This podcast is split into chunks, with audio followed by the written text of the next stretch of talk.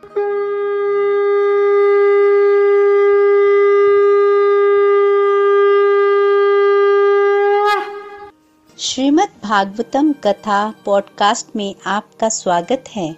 Golok express में आइए, दुख दर्द भूल जाइए एबीसीडी की भक्ति में लीन होके नित्य आनंद पाइए। हरी हरि बोल।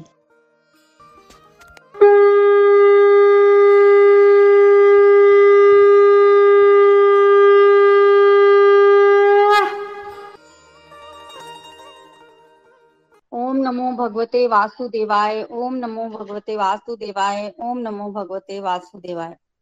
श्रीमद् भागवतम की जय, गौर निताई की जय, श्री श्री राधा श्याम सुंदर की जय।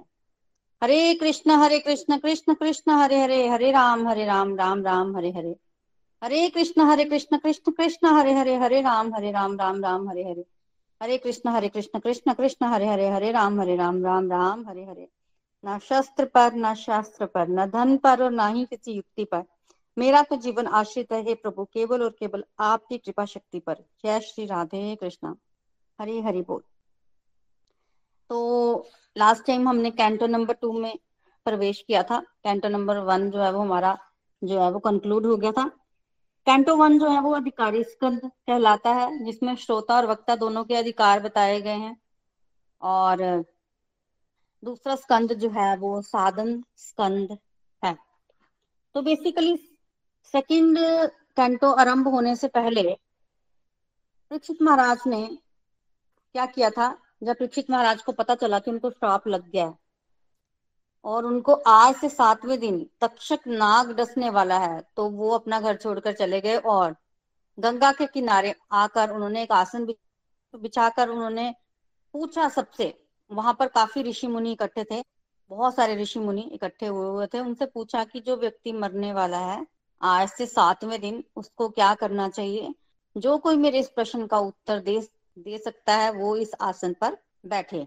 और उस आसन पर उस समय कोई आके नहीं बैठा। वहाँ पर वेद व्यास जी थे वेद व्यास जी के पिताजी पर पराशर ऋषि थे, उनके भी पिताजी वहीं थे। तो वहाँ कोई उस आसन पर नहीं बैठा क्योंकि सबको पता कि वहाँ सुखदेव गोस्वामी आने वाले हैं। तभी पता नहीं वहाँ कहाँ से सुखदेव गोस्वामी एकदम से प्रकट हो गए और वो उस आसन पर जाकर बैठ गए। और जब सुखदेव गोस्वामी उस आसन पर बैठे तो परीक्षित महाराज ने प्रणाम किया और साथ ही प्रश्न पूछ लिया कि ऐसे मुझे श्राप लगा और बताइए, क्या करना चाहिए? सुखदेव गोस्वामी बेसिकली प्रश्न को सुनकर बड़े खुश हुए और वो प्रश्न की तारीफ़ किए बिना नहीं रह सके और उन्होंने स्टार्ट यहाँ से किया कि आपका राजन प्रश्न बड़ा ही सुंदर है। आत्मज्ञानी लोग ऐसे ही प्रश्न जो है, उनको पसंद करते हैं, जिसमें उनको भगवान के बारे में कुछ बताने को मिले, जिसमें भगवान की कथा हो। तो बेसिकली ज़्यादा बात नहीं की परीक्षित महाराज ने सुखदेव गोस्वामी से, उसका कारण ये है क्योंकि उन्होंने सुन रखा था कि सुखदेव गोस्वामी एक जगह पर उतनी ही देर रुकते हैं, जितनी देर तक एक गाय जो है वो दूही जाती है, यानी कि कोई चार से पाँच मिनट। तो परीक्षित महाराज को लगा, अगर मैंने इनको चार पाँच मिनट नमस्कार करने में या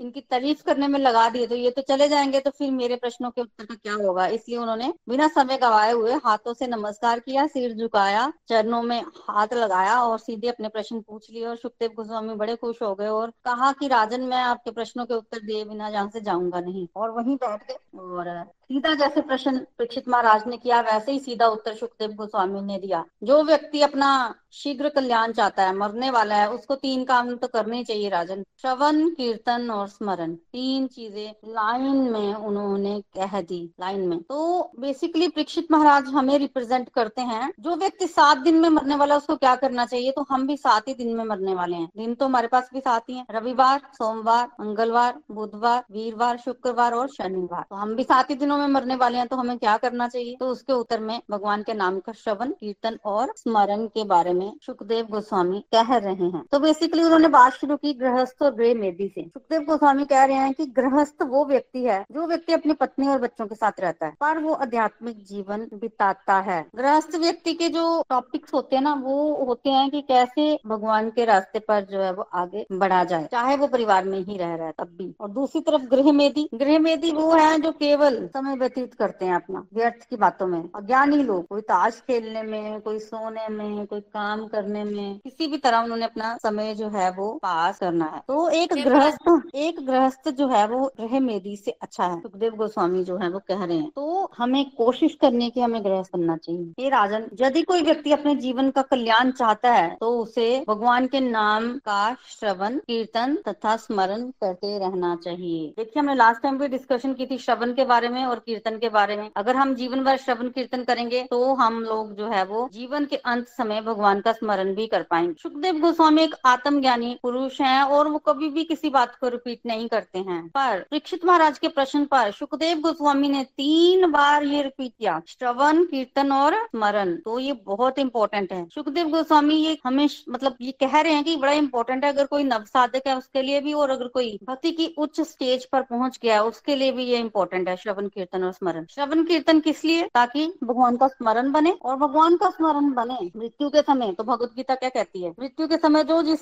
भाव से मेरा स्मरण करेगा, वो उसी भाव को प्राप्त होगा। तो फिर मनुष्य जीवन का कल्याण तो फिर मनुष्य जीवन का कल्याण है। तो श्रवण कीर्तन कैसे करना है जो हमने पिछले सत्संग में डिस्कशन की थी? तो एग्ज़ाम्पल दे रहे हैं सुखदेव गोस्वामी जटायु जी का, कि जब जटायु जी का अंत समय आया, उस समय आप सभी जानते हैं कि रावण सीता माता को उठा के लेके जा रहा था और जटायु जी ने देखा और जटायु जी जो है वो दशरथ के मित्र थे और सीता माता को अपनी पुत्री मानते थे और सीता माता की रक्षा के लिए उन्होंने रावण से युद्ध किया। और रावण जो है वो बड़ा बलवान था तो उन्होंने जटायु के पंख काट दिए और जटायु जो है वो नीचे गिर गए। उनका अंत समय आ गया। तभी वहाँ से भगवान राम आए और भगवान राम ने जटायु के सिर को अपनी गोद में रखा। और जटायु को भी पता है, उनका अंत समय आ गया है, भगवान राम को ही पता है कि जटायु अब मरने वाला जटायु ने भगवान राम को बताया कि माता सीता को रावण उठाकर ले गया है। तब भगवान राम ने जटायु से कहा कि तुम ऐसे करो कि तुम देह धारण करके रखो। तुम देह को धारण करो भगवान के नाम का जप करो तुम्हें अंत काल में मुक्ति मिल जाएगी ठीक है? जब ऐसे बोला जटायु को भगवान राम ने तो जटायु ने कहा नहीं जीवन की सर्वोच्च सिद्धि तो यही है कि अंत काल में भगवान का नाम स्मरण आए स्मरण हो जाए और मेरे सामने तो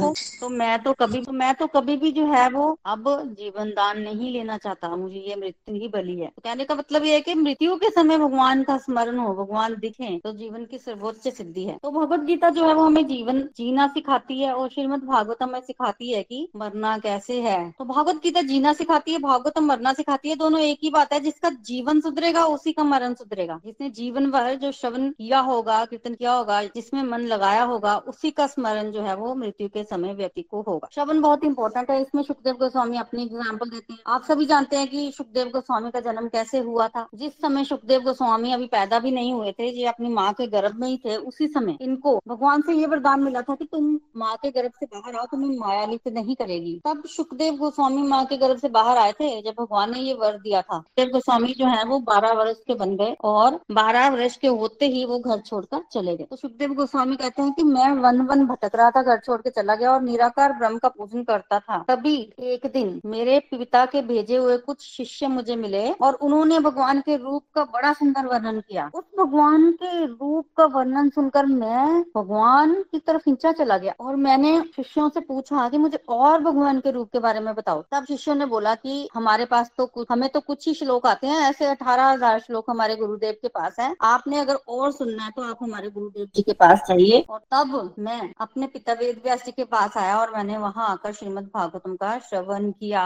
तो बेसिकली सुखदेव गोस्वामी अपनी एग्ज़ाम्पल से समझा रहे हैं कि मैं भी ब्रह्म में लीन था इधर उधर घूम रहा था, पर भगवान के रूप का स्मरण करके मैं उनकी लीलाओं का स्मरण करके, उनकी लीलाओं में प्रवेश कर गया। तो ये जो श्रीमद भागवतम का श्रवण है, इसको सुनना नहीं बोलते, इसको देखना बोलते हैं। सुखदेव गोस्वामी बार बार परीक्षित महाराज को कथा के बीच में बोलते हैं, परीक्षित देखो परीक्षित देखो। ये नहीं बोल रहे हैं कि सुनो, क्योंकि जो कानों से अंदर जाएगा, उसका दृश्य बनता है। परीक्षित के आगे उनका दृश्य बन रहा था। तो अगर भगवान के नाम का स्मरण श्रवण करते करते थोड़ी देर भी उनका स्मरण बने तो वह सार्थक है, थोड़ी देर भी। तो इम्पोर्टेंट है कि मृत्यु के समय भगवान का स्मरण हो और उसके लिए हमें जीवन भर करना है, श्रवण कीर्तन करना है। एग्ज़ाम्पल देते हैं सुखदेव गोस्वामी महाराज अम्बरीश का। अम्बरीश महाराज भी कथा श्रवण करते थे श्रीमद भागवतम की। कई बार उन्होंने श्रवण किया है। सनकादि ऋषि मुनि का एग्ज़ाम्पल दिया है। सनकादि ऋषि मुनि भी कथा श्रवण करते हैं। कैसे करते हैं? ये चार भाई हैं और एक भाई जो है वो कथा कहता है और बाकी के तीन भाई कथा सुनते हैं। एक भाई को अगर थोड़ा विश्राम चाहिए, कुछ करना है उसे तो वो चुप हो जाते हैं तो दूसरा भाई कथा करना शुरू कर देता है। दूसरा कथा कहता है, तीन सुनते हैं, फिर तीसरा कहता है, तीन सुनते हैं, फिर चौथा कहता है, तीन सुनते हैं। ये कथा के बिना रहते ही नहीं है, ये हर समय श्रवण कर रहे हैं, चारों, हर समय श्रवण कर रहे हैं। तो स्मरण इंपॉर्टेंट है, पर वो तब होगा जब हम श्रवण करेंगे। और एग्ज़ाम्पल दिया उन्होंने खटवांग राजा का। खटवांग राजा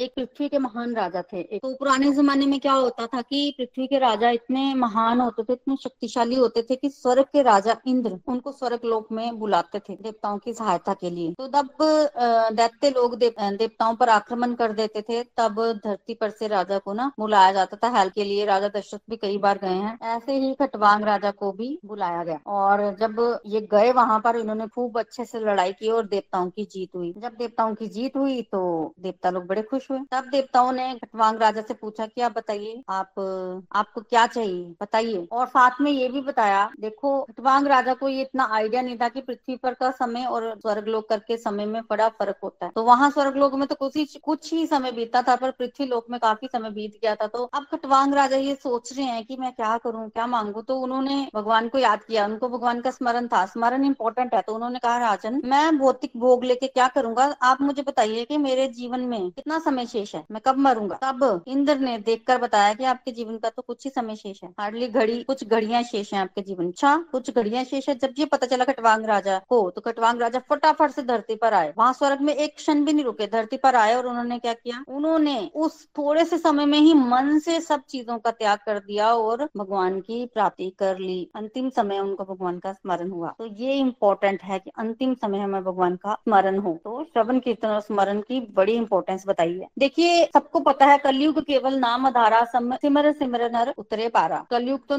भगवान के नाम के आधार पर ही चला हुआ है। तो हमें भगवान के नाम का स्मरण करना चाहिए बेसिकली कीर्तन करना चाहिए, हमें भगवान का नाम लेना चाहिए। पर सुखदेव गोस्वामी भागवतम के एंड में तो कह रहे हैं, नाम संकीर्तनम जस से सर्व पाप पर नाशनम ये लास्ट श्लोक है श्रीमद भागवतम का। वहाँ तो कह रहे हैं। लास्ट में ये कह रहे हैं, शुरू में नहीं कह रहे। क्यों? क्योंकि अगर सुखदेव गोस्वामी यही कह देंगे कि भगवान के नाम का कीर्तन करो, नाम जपो, फिर वो श्रीमद भागवतम नहीं ना सुनाएँगे? फिर तो बस नाम जप में ही सार है। और वो ये अच्छी तरह से जानते हैं कि कलयुग में लोग तमोगुण, रजोगुण में फंसे हुए हैं। वो कैसे भगवान के नाम का जप करेंगे? एकदम से अगर किसी को बोल दिया जाए तो बैठ के नाम जप थोड़ी ना करेगा। तो कहाँ से शुरू किया है सुखदेव गोस्वामी ने? शुरुआत से कि कोई किसी भी स्थिति में है, रजोगुण में है तमोगुण में सतोगुण में है। श्रवण तो हर कोई कर सकता है। तो क्या करना चाहिए? इमीडिएटली श्रवण शुरू कर दो। तो शुरुआत उन्होंने नव साधकों से की और एंड तक पहुंचाएँगे। सुखदेव गोस्वामी और कह रहे हैं कि, राजन, कटवांग राजा के पास तो कुछ ही समय था। तुम्हारे पास तो सात दिन है। सात दिन में तो तुम्हारा कल्याण हो ही जाएगा। तुम ज़रूर तुम्हारा कल्याण होगा। तो मनुष्य को क्या करना चाहिए? सबसे पहले अगर मनुष्य को पता चल जाए कि वो मरने वाला है तो उसको घर का त्याग कर देना चाहिए और एकांतवास कर लेना चाहिए। जैसे कि परीक्षित महाराज ने किया। इन्होंने भी तो ऐसे ही किया। इनको पता चला कि ये मरने वाले हैं। घर छोड़ के आ गए और यहाँ पवित्र स्थान पर गंगा के तट पर बैठे, ऐसे ही किया। वैसे भी जब मरने वाला कोई व्यक्ति होता है तो लोग नीचे तो उतार देते हैं। तो मतलब वही होता है, वो क्रिया थोड़ी शॉर्ट में हो जाती है, करते हैं लोग ऐसा। और फिर एकांत स्थान पर आके क्या करे? अपने मन को भगवान के, भगवान में लगा दे, ठीक है? कैसे लगाए? स्थूल विराट शरीर में। तो भगवान का विराट रूप नहीं था जो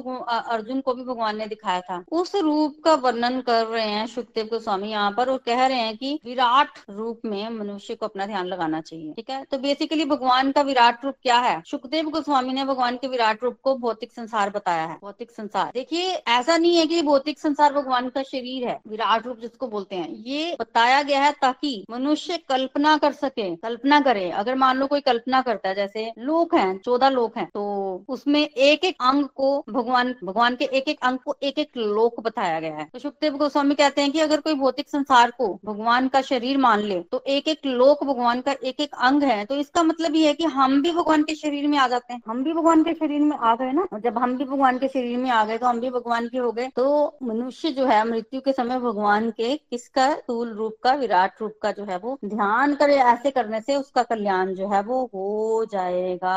एग्ज़ाम्पल देते हैं सुखदेव गोस्वामी ब्रह्मा जी का। ब्रह्मा जी ने भी ध्यान लगाया था। इसी रूप का ध्यान लगाया था। जब ब्रह्मा जी जो है, वो पैदा हुए थे, भगवान की नाभि से, उस समय उनको समझ नहीं आ रहा था कि उन्होंने क्या करना है। क्यों पैदा हुए? किसने पैदा किया? तब ब्रह्मा जी ने भगवान के इसी रूप का ध्यान किया। था और फिर भगवान की तरफ़ से उनको ये आया था कि आप सृष्टि करो। और फिर भगवान ने उनको सृष्टि करने के लिए ज्ञान भी दिया था। तो सार तो ये है कि हमारा ध्यान भगवान में लग जाए। फिर चाहे कैसे भी लगे मृत्यु के समय तो हमें मृत्यु के समय व्यक्ति को चाहिए कि अगर उसको पता हो उसकी मृत्यु होने वाली है तो उसको ध्यान लगाना चाहिए। अपना मन को भगवान में केंद्र, केंद्रित कर देना चाहिए। पर अगर कोई ये ना कर सके, फिर मृत्यु के समय ध्यान मन में, ध्यान अगर भगवान में ना लगे, फिर फिर और क्या बता रहे हैं? अगर विराट रूप में ध्यान ना लगे तो आपको भगवान का जो रूप प्रिय हो, उसमें ध्यान लगाओ। ये सुखदेव गोस्वामी बोल रहे हैं, वो इसलिए ताकि ध्यान संसार में ना जाए। क्योंकि अगर मृत्यु के समय व्यक्ति का ध्यान संसार में जाएगा ना तो फिर आगे की जोनी भी वैसी ही प्राप्त होगी। मान लो किसी का ध्यान घर में रह गया, मृत्यु के समय अगर किसी का ध्यान अपने घर में रह जाए ना तो वो छिकली बन जाता है वो व्यक्ति और उसी घर में आके रहता है। और मृत्यु के समय अगर किसी का ध्यान धन में रह जाए तो वो सांप बन जाता है। और जहाँ भी धन गाढ़ा होता है, वहाँ पर वो कुंडली मार के बैठ जाता है। एक बार ना, एक मतलब एक व्यक्ति ने एक जगह धन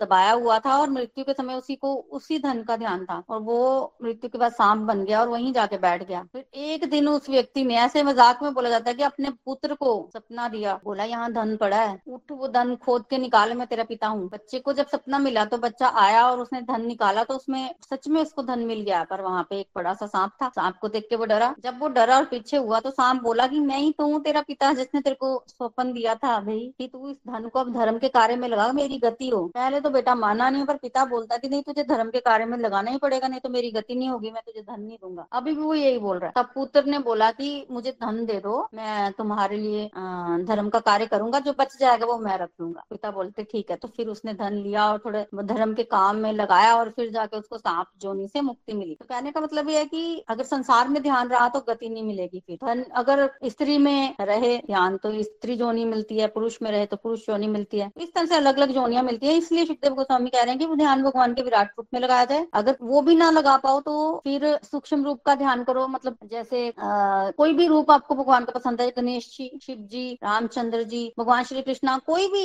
रूप जो आप अपने हृदय में सोचते हो भगवान का हृदय में विराजमान किया हो उनका ध्यान करो। कैसे ध्यान करना है? भगवान विष्णु का ध्यान करना है तो भगवान विष्णु के रूप का ध्यान करो। शंख चक्र गदा पदम लिए होते हैं ना भगवान विष्णु ने? और ध्यान करोगे वो मुस्कुराकर मेरी तरफ़ देख रहे हैं मंद मंद मुस्कुरा रहे हैं। व्यक्ति को दुख होता है मृत्यु के समय। पर जब वो भगवान के चेहरे का दर्शन करता है और ये देखता है कि भगवान कितना मुस्कुरा रहे हैं तो उसको भगवान की मुस्कुराहट देती है फिर, और उसका दुख जो है वो चला जाता है, वो सुखी बन जाता है। इस तरह से अलग अलग ध्यान कर सकते हैं आप, जैसे भगवान श्री कृष्ण का ध्यान करना है तो सोचिए, भगवान यमुना के किनारे खड़े हैं, हाथ में बांसुरी है, गाय चरा रहे हैं, आसपास मोर आकर नृत्य कर रहे हैं, वगैरह वगैरह। और अगर कोई राम भक्त है तो ऐसे देखिए कि भगवान राम क्या कर रहे हैं। हाँ कोई हनुमान भक्त है तो वो ये देख सकता है कि हनुमान जी भगवान राम की सेवा कर रहे हैं। तो इस तरह से आप अपने हृदय में भगवान का ध्यान कर सकते हैं। और अगर कोई ये भी नहीं कर सकता फिर क्या करे? अगर उसका ध्यान अंदर नहीं लगता तो फिर वो बाहर लगाए। बाहर कोई भगवान की मूर्ति ले। मूर्ति में भगवान के चरण है, उसके दर्शन करे। फिर धीरे धीरे दृष्टि जो है वो चरणों से ऊपर उठाए। धीरे धीरे भगवान को, के रूप को देखो, फिर आँखें बंद करे। फिर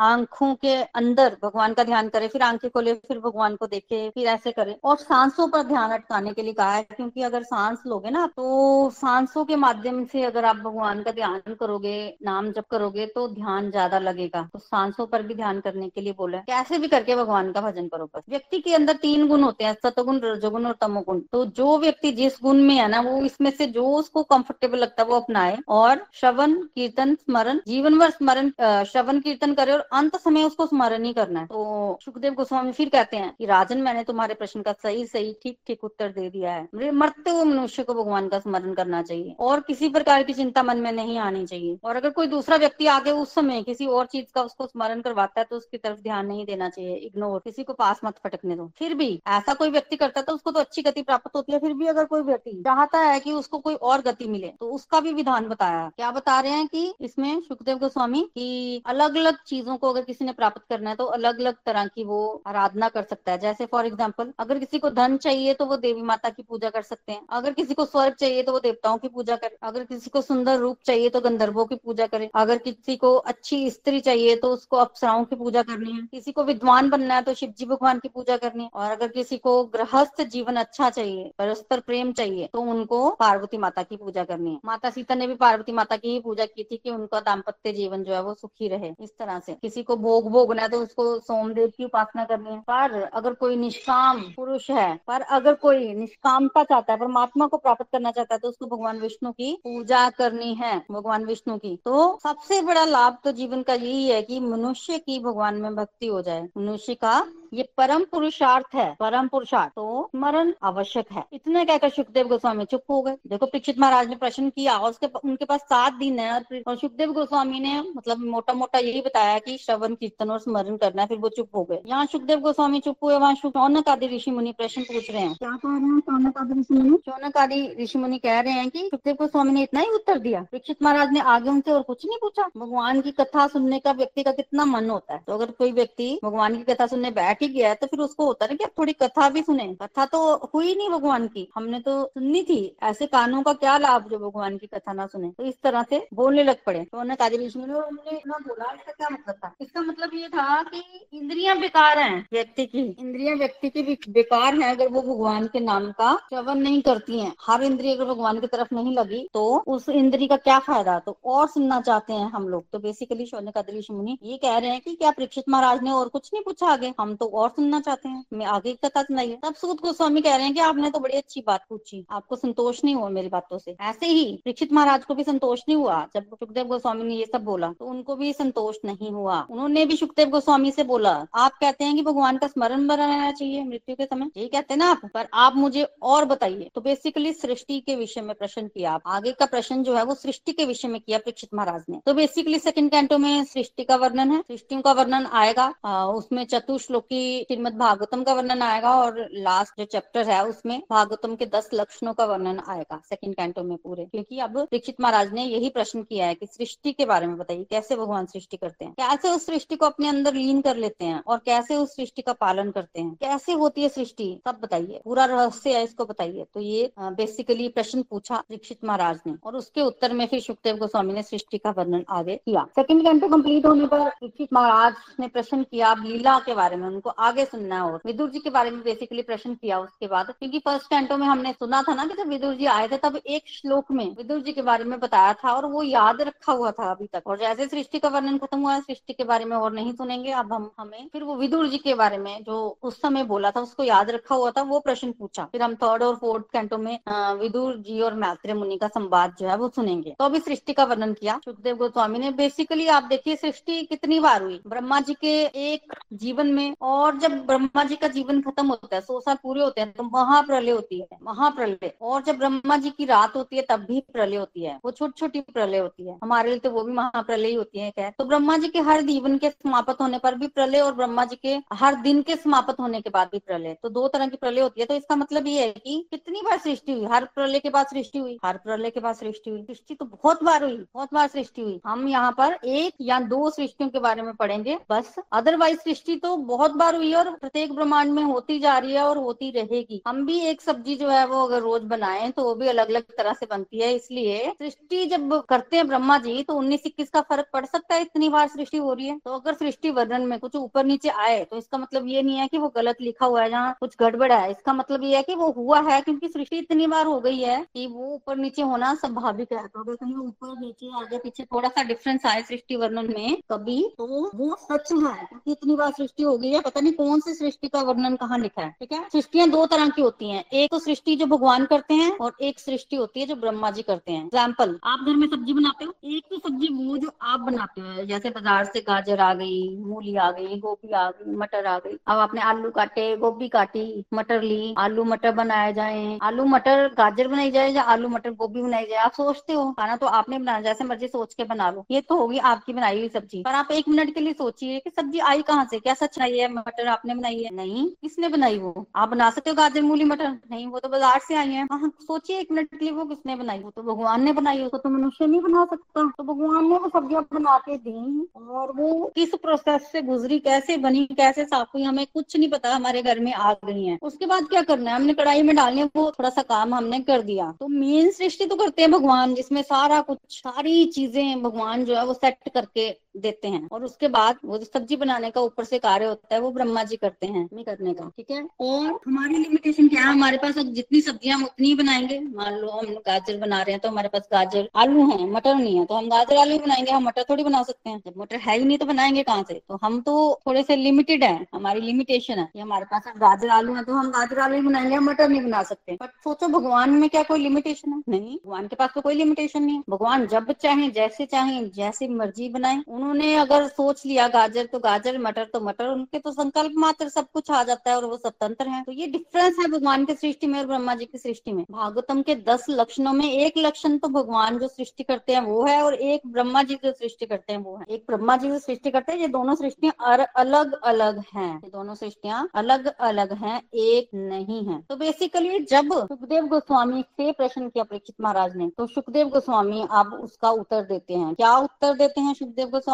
और जब ब्रह्मा जी को भगवान से ये आज्ञा मिली कि तुम सृष्टि करो और भगवान ने उनको ज्ञान भी दिया, वो ज्ञान क्या है? चतुश्लोकी श्रीमद भागवतम, क्या ज्ञान ब्रह्मा जी को मिला? इसका वर्णन हम अगले सत्संग में करेंगे। Hare Krishna Hare Krishna, Krishna Krishna, Hare Hare Hare Ram Hare Ram Ram Ram, Hare Hare. Through the body free as soul Hari Hari बोल, हरि हरि बोल। Transform the world by transforming yourself Radhe Krishna तो हरि हरि बोल everyone Hari Hari बोल। चलिए, अब हम आगे बढ़ते हैं अपने रिव्यू सेक्शन की तरफ़। सबसे पहले हमारे साथ हैं रेणु जी। हरी हरी बोल रेणु जी। हरी हरी बोल हरी बोल प्रीति जी, हरी बोल एवरीवन व्यास पीठ पर आपको शत शत नमन और भगवान की कृपा से। आज हमने सेकंड कैंटो से शुरुआत की दोबारा से। श्रवण, कीर्तन और स्मरण कितना इम्पोर्टेंट है ये आपने हमें बताया। जैसे की आपने स्टार्टिंग ही यहाँ से की कि सुखदेव जी ने भी आंसर भी बड़ा, बहुत प्यारा दिया और परीक्षित जी का क्वेश्चन भी बहुत ही प्यारा था। परीक्षित जी के क्वेश्चन से ही सुखदेव जी खुश हुए थे, क्योंकि मरने वाले तो सब हैं और ये कहीं ना कहीं जन कल्याण के लिए था। तो जैसे कि आपने हमें बताया कि श्रवण, कीर्तन, स्मरण, इस पर बार बार ज़ोर क्यों दे रहे हैं सुखदेव जी? क्योंकि वो इसलिए रिपीट कर रहे हैं कि कलयुग में जब हम हम जैसे जी, दीक्षित जी हम सबको ही रिप्रेजेंट करते हैं, वो हमारे लिए ही भगवान ने उनको चुना है। जैसे अर्जुन को चुना था भागवत गीता के लिए तो भागवतम के लिए परीक्षित जी को चुना गया था। तो वो समझाना चाहते हैं श्रवण, कीर्तन, स्मरण। स्टार्टिंग से अगर वो कह देते तो शायद कोई भी इसकी वैल्यू नहीं करता, जैसे आपने बताया कि अगर नाम जाप के लिए वो कह देते तो हो सकता है कि कोई कर ही ना पाता। इसलिए उन्होंने श्रवण की इम्पोर्टेंस को बताया। श्रवण से ही कोई परमात्मा के भाव में कीर्तन कर पाएगा, इसकी इम्पोर्टेंस उन्होंने समझी। फिर आपने हमें बताया कि आज ग्रस्त और ग्रह मेदी में डिफरेंस ये मेरे लिए नया था कि ग्रस्त वैसे तो नया नहीं कि हम डेली सीखते हैं भागवत गीता से ग्रस्त बनना है हमें ड्यूटीज़ को डिवोशनली परफॉर्म करना है। और जो ग्रह मेदी है, वो क्या कर रहा है, वो अपना टाइम वेस्ट कर रहा है। और ये भी गलत नहीं है कि वो अपना टाइम वेस्ट कर रहा है, आना उसने भी इसी स्टेज पे है, पर जब उसका अकाउंट ओपन होगा, तब वो वो भी इस स्टेज पे आएगा। आपने बहुत सारे श्रवण के, कीर्तन और स्मरण के एग्ज़ाम्पल भी दिए। अम्बरीश जी का संतादि का, जटायु का और खटवांग, जिन्होंने दो घड़ी में ही अपना जीवन जो है, वो परमात्मा के लिए उदित कर दिया था। तो यही एग्ज़ाम्पल से स्टार्ट सुखदेव जी ने भी किया। उन्होंने भी इनको, परीक्षित जी को, इन्हीं का ये एग्ज़ाम्पल दिया था कि अभी तो तुम्हारे पास सात दिन है। तो यहाँ हम सबको भी मैसेज है। वैसे तो हमें अपनी जीवन की घड़ी का कुछ पता नहीं है। सात दिन अपने पास हैं, सात दिन हमारे पास हैं तो कोई ना कोई दिन हमारी मृत्यु भी निश्चित है तो हम भी परमात्मा की कृपा से इस श्रवण कीर्तन को बढ़ाएँ, ताकि हम स्मरण तक पहुँच पाए। और वो स्मरण कैसा होना चाहिए? जैसे आज आपने स्टार्ट किया, विराट भौतिक संसार, विराट स्वरूप भगवान का। भौतिक संसार मटेरियल वर्ल्ड जिसमें पूरे के पूरे लोग आते हैं, वो गोलोक धाम से नीचे जो जब आ जाता है भगवान की कृपा से तो वो सारे के सारे भगवान के विराट स्वरूप में आते हैं। मैं आपको यहाँ पर अपना एक एक्सपीरियंस बताती हूँ। जब हम लोग तिरुपति जाते हैं तो वहाँ पर भगवान का एक शंख नाद होता है, एक जयकारा लगता है और उसको बोला जाता है एडू कुंडड़वाड़ा वेंकट रमना गोविंदा गोविंदा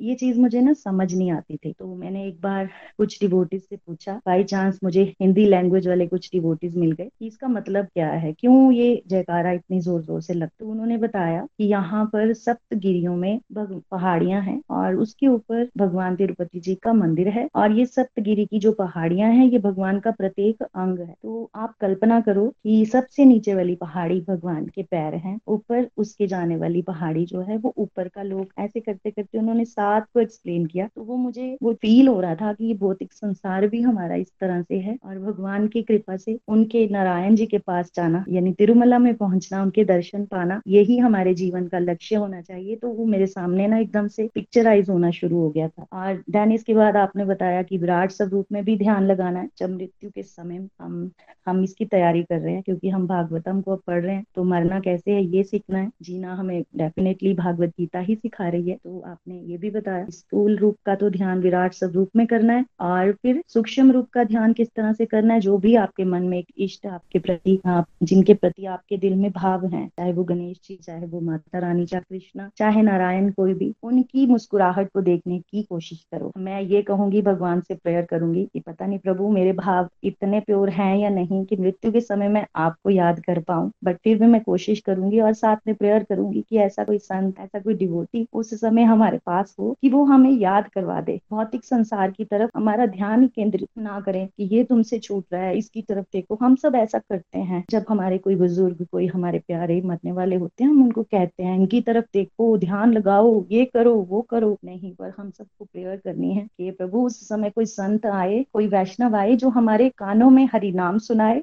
और हम सब का ध्यान जो है हमारे इष्ट के प्रति वहाँ पे जाए। इसके बाद आपने एक और रूप बताया, जो कामना का रूप है जो आपकी मन की कोई कामना बाकी है तो उस चीज़ का ध्यान दीजिए। जैसे लक्ष्मी मैया, अगर धन की कामना रह गई है तो उनका ध्यान दीजिए। और अगर आपको भगवान की कृपा चाहिए, निष्काम भाव चाहिए तो नारायण भगवान का ध्यान इसकी तरफ़ बढ़ना है। देन इसके बाद सुखदेव जी ने थोड़ा सा यहाँ पर टॉपिक को समेटा। तो शौनक जी भी और परीक्षित जी भी दोनों ही क्या कहते हैं कि, प्रभु, बस इतना ही आपने कहना था। हमें तो और विस्तार से कथा सुना, सुननी है। तो एक तरह से यहाँ पर परम, जो बहुत प्यारे वक्ता और श्रोता, दोनों की एक तरह से चेकिंग प्रोसेस हो रहा है बार बार कि कितनी आपके मन में तड़प है कथा सुनने के लिए। भगवान से रिलेटेड टॉपिक को कितना आप अंदर ग्रहण करना चाहते हो? कानों के माध्यम से कितना उसको देखना चाहते हो? तो यहाँ पर जब ऐसा कहा गया तो सुखदेव जी जो है, उनसे भी परीक्षित ने यही क्वेश्चन किया था और दोनों को यही आंसर मिला कि नहीं, ऐसे ही बात हुई थी और इससे आगे भी बात है। और बेसिकली यहाँ से आरंभ किया आपने सृष्टि का वर्णन। सृष्टि के वर्णन में आपने हमें बताया कि ब्रह्मा जी के जीवन काल में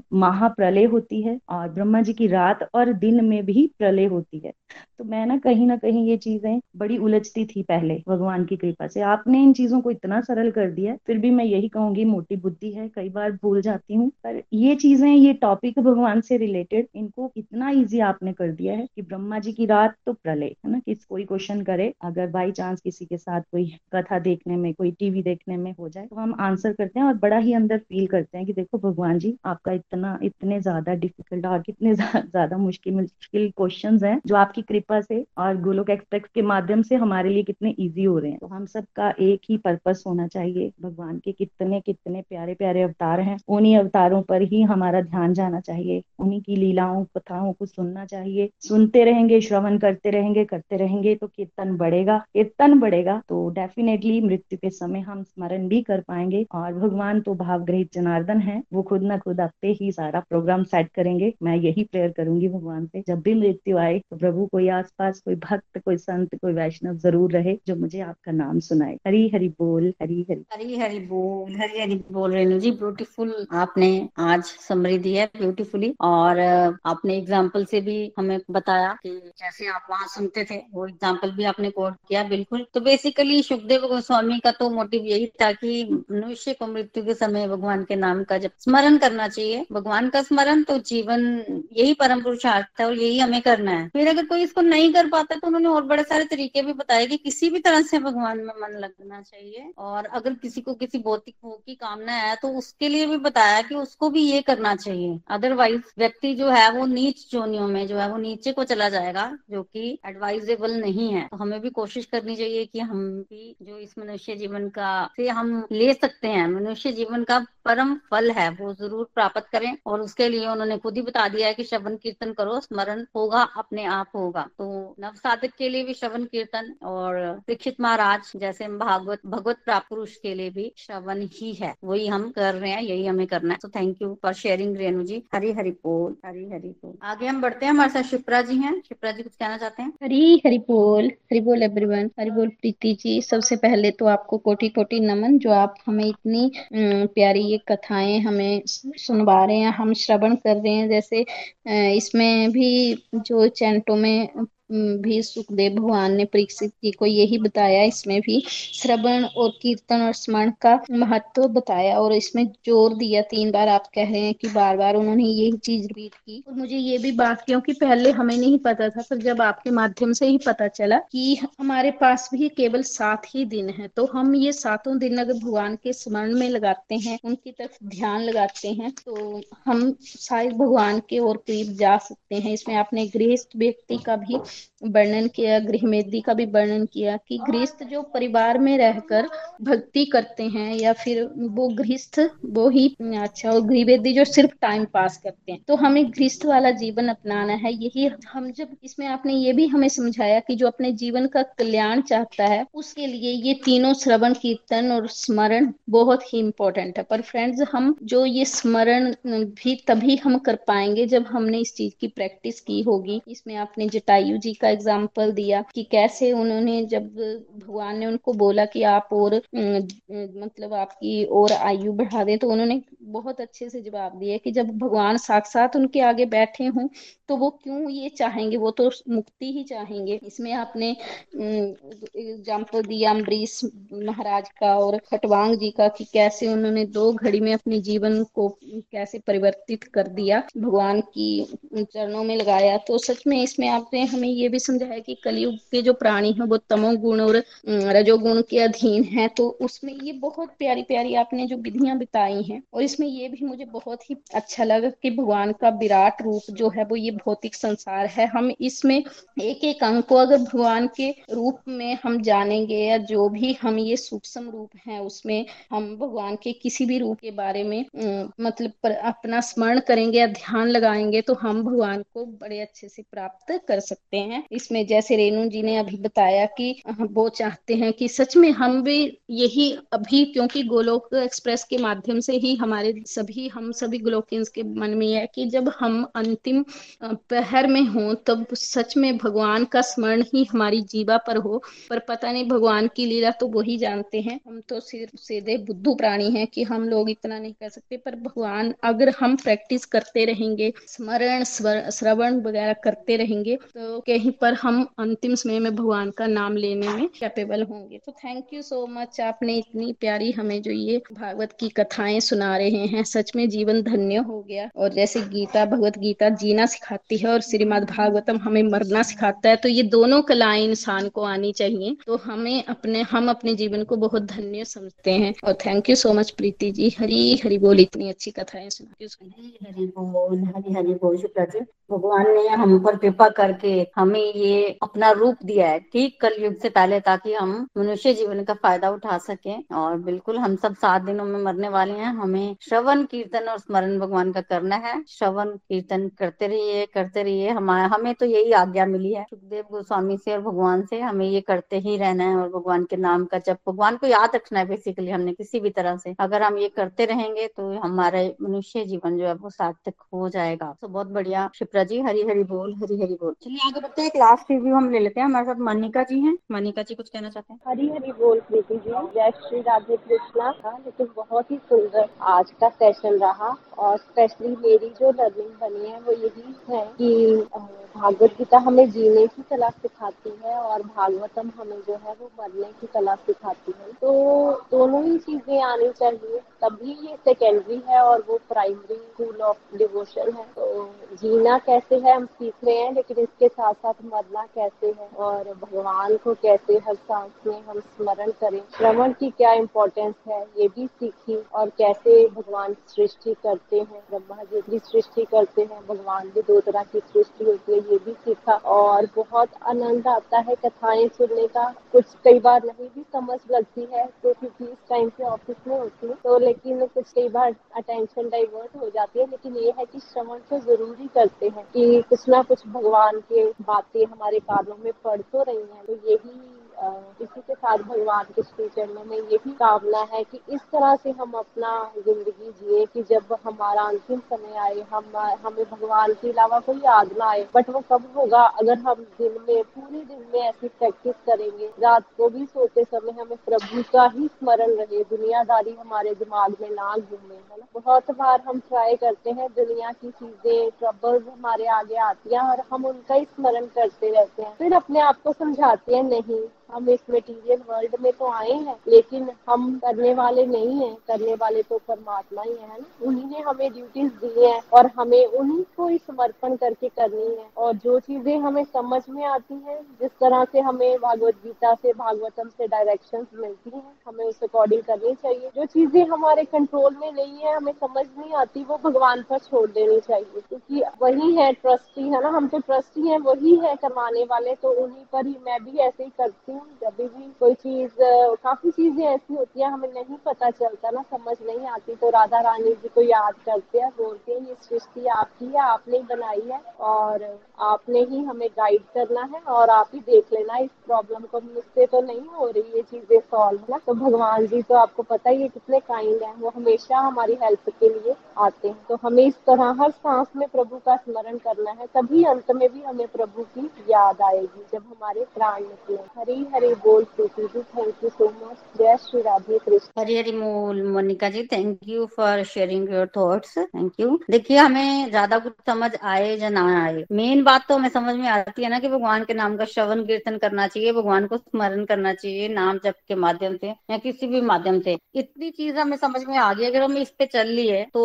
भगवान कहते हैं कि हमें मनुष्य जीवन का जो मेन फ़ायदा है ना, जिस चीज़, इस बॉडी में जिस चीज़ की सबसे ज़्यादा इंपॉर्टेंस है, वो प्राप्त हो जाएगा। तो इतना तो हमें समझ में आता है, हम यही करें, हमारे लिए अच्छा है और बाकी भगवान हमें इंटेलिजेंस ज़रूर देंगे ताकि हम उनकी बातों को खा पाए। बाकी thank you for sharing Manika ji, बहुत अच्छा आपने भी बोला है। हरी बोल हरी बोल। तो चलिए, आज के सत्संग को हम यही कंक्लूड करते हैं। आरती के साथ श्री भागवत भगवान की है आरती। पापियों को पाप से है तारती। श्री भागवत भगवान की है आरती।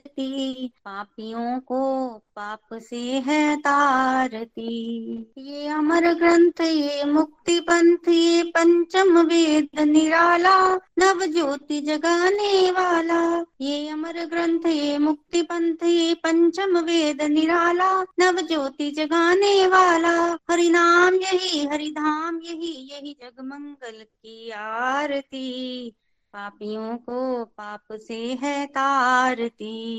श्री भागवत भगवान की है आरती। पापियों को पाप से है तारती। ये शांति गीत पावन पुनीत पापों को मिटाने वाला हरि दर्श दिखाने वाला। ये शांति गीत पावन पुनीत पापों को मिटाने वाला हरि दर्श दिखाने वाला। है सुख करनी है दुख हरनी ये मधुसूदन की आरती। पापियों को पाप से है तारती। श्री भागवत भगवान की है आरती। पापियों को पाप से है तारती। ये मधुर बोल जगपंद खोल सन्मार्ग दिखाने वाला।